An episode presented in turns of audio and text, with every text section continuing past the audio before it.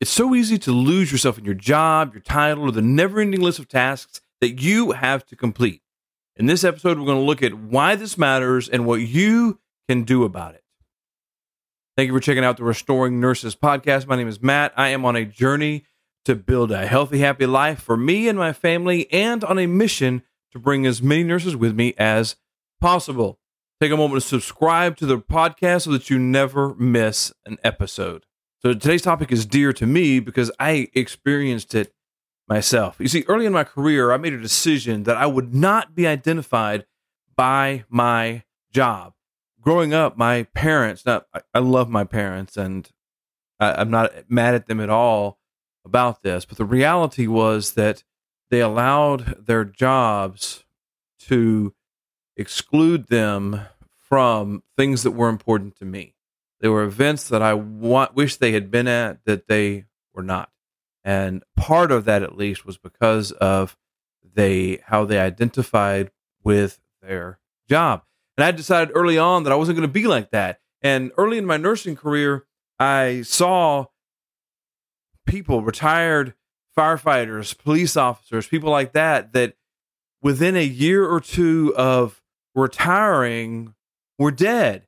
And in many cases, it was a slow decline that started when they retired because they no longer knew who they were. They became so identified, they lost themselves in their job. And I decided early on I wasn't going to do that. Yet somewhere along the way, that's exactly what I did.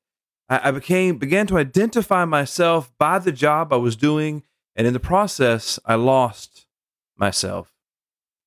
I remember I was... really, when this really hit me, I was having a really difficult time at work, and it was not a good situation for me. And I was on the property of the church that I was a part of at the time. There was some woods behind the church, and I was walking through there, and I remember just crying out that I just wanted to love being a nurse again. Tears streaming down my face. You see, up to this point, I had always loved being a nurse, but somewhere along the lines, I got to a place where I no longer loved it. And worse than that, I remember feeling that if I'm not a nurse, then who am I? The very thing that I had sworn I was not going to do early in my career, I had done, and I became identified by the job I was doing, and it hurt. I didn't like being there. I always wanted to be identified more as who I was outside of work. Yes, nurse is an important part of who I am, but it is not all of who I am, or even the most important part. So I tell that story, but why does it matter? Well, you know what? It matters because, first of all, I know that a lot of nurses struggle with this. A lot of nurses, we become so wrapped up in the job that somewhere along the lines, we lose ourselves. And you know what? It hurts. When you get to that point where you realize that you've lost yourself, you look at the mirror and you say, I don't know who that person is anymore. Or somebody asks you who you are, and your automatic response is to tell your name. But then maybe in the back of your mind, you realize, okay, yeah, my name is Matt, but I don't know who Matt is anymore. And it hurts. And bigger than that, when we lose ourselves, we also lose focus on those things in our lives that really matter. Things that matter more than the job that we do. And this may come as a surprise to a lot of people, but I truly believe that there are a lot of things that matter more than the job we do. The reality is that in today's society, many adults will have as many as 3 to 5 different careers, not just jobs, different careers throughout their adult life. And I was talking with a nurse today that I work with at the university, and she and I were talking about how frequently people in nursing change jobs these days. And the reality is that nurses have become rather nomadic as far as the jobs that we have.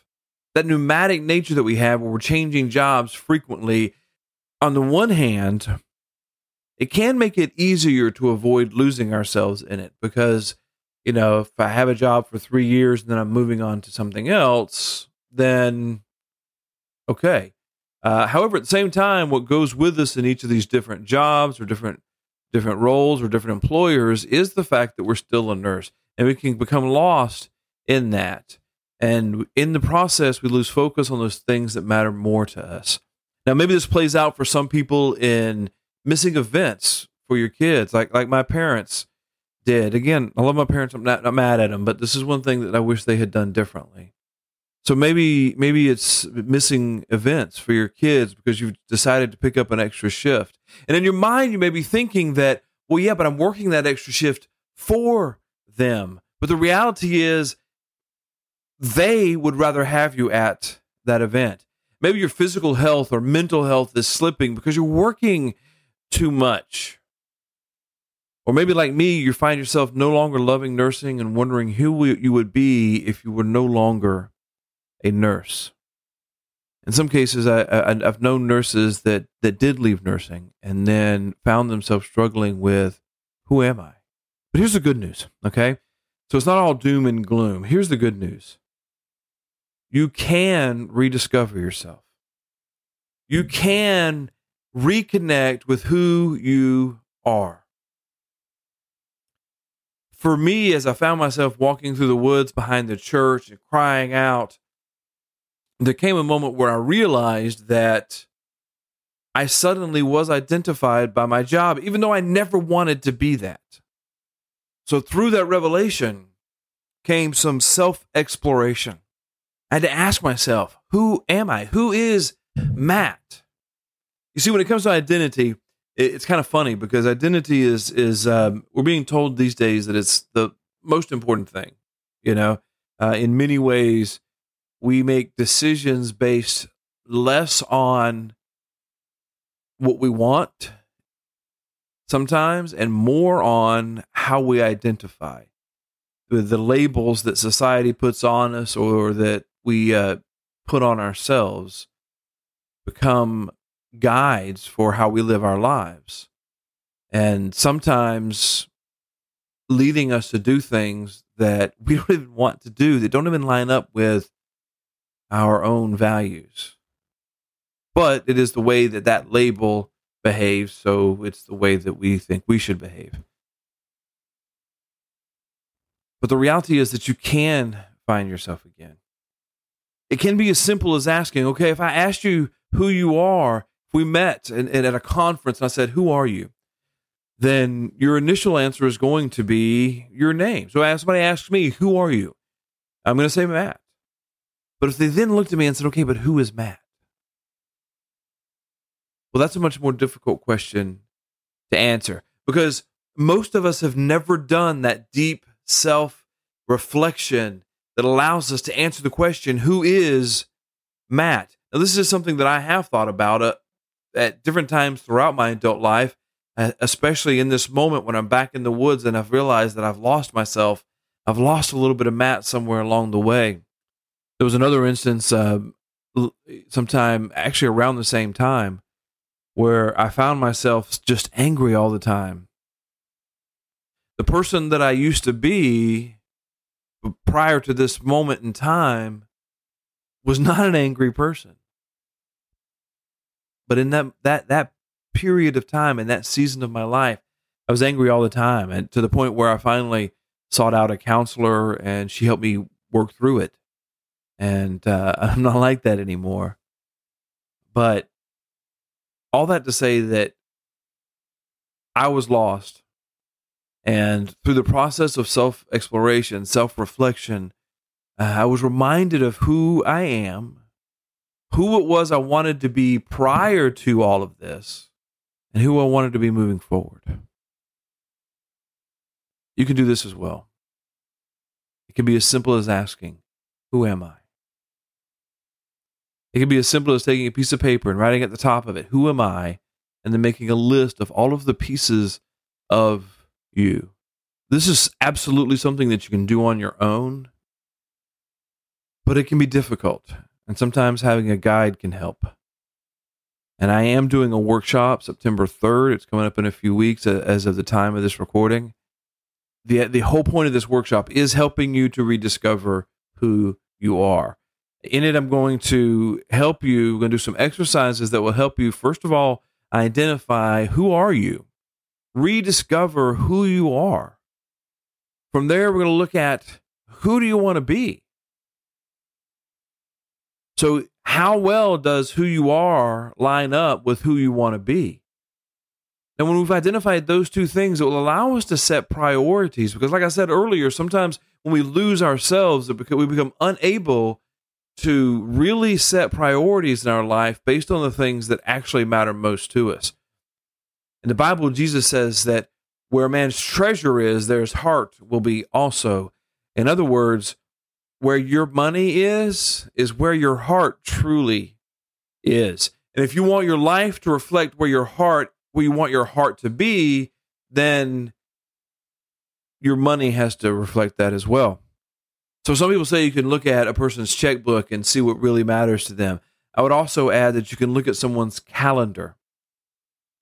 If you were to sit down and write all of the activities that you do, work and sleep and working out, taking kids to soccer practice, all these things. If you were to sit down and write that out, fill out a calendar with all the things that you do on any given day, a week or 2 weeks or a month's worth of that, then it would show you what really matters most to you. Not what you wish mattered most, but what actually does. What you are actually giving the most of your time to.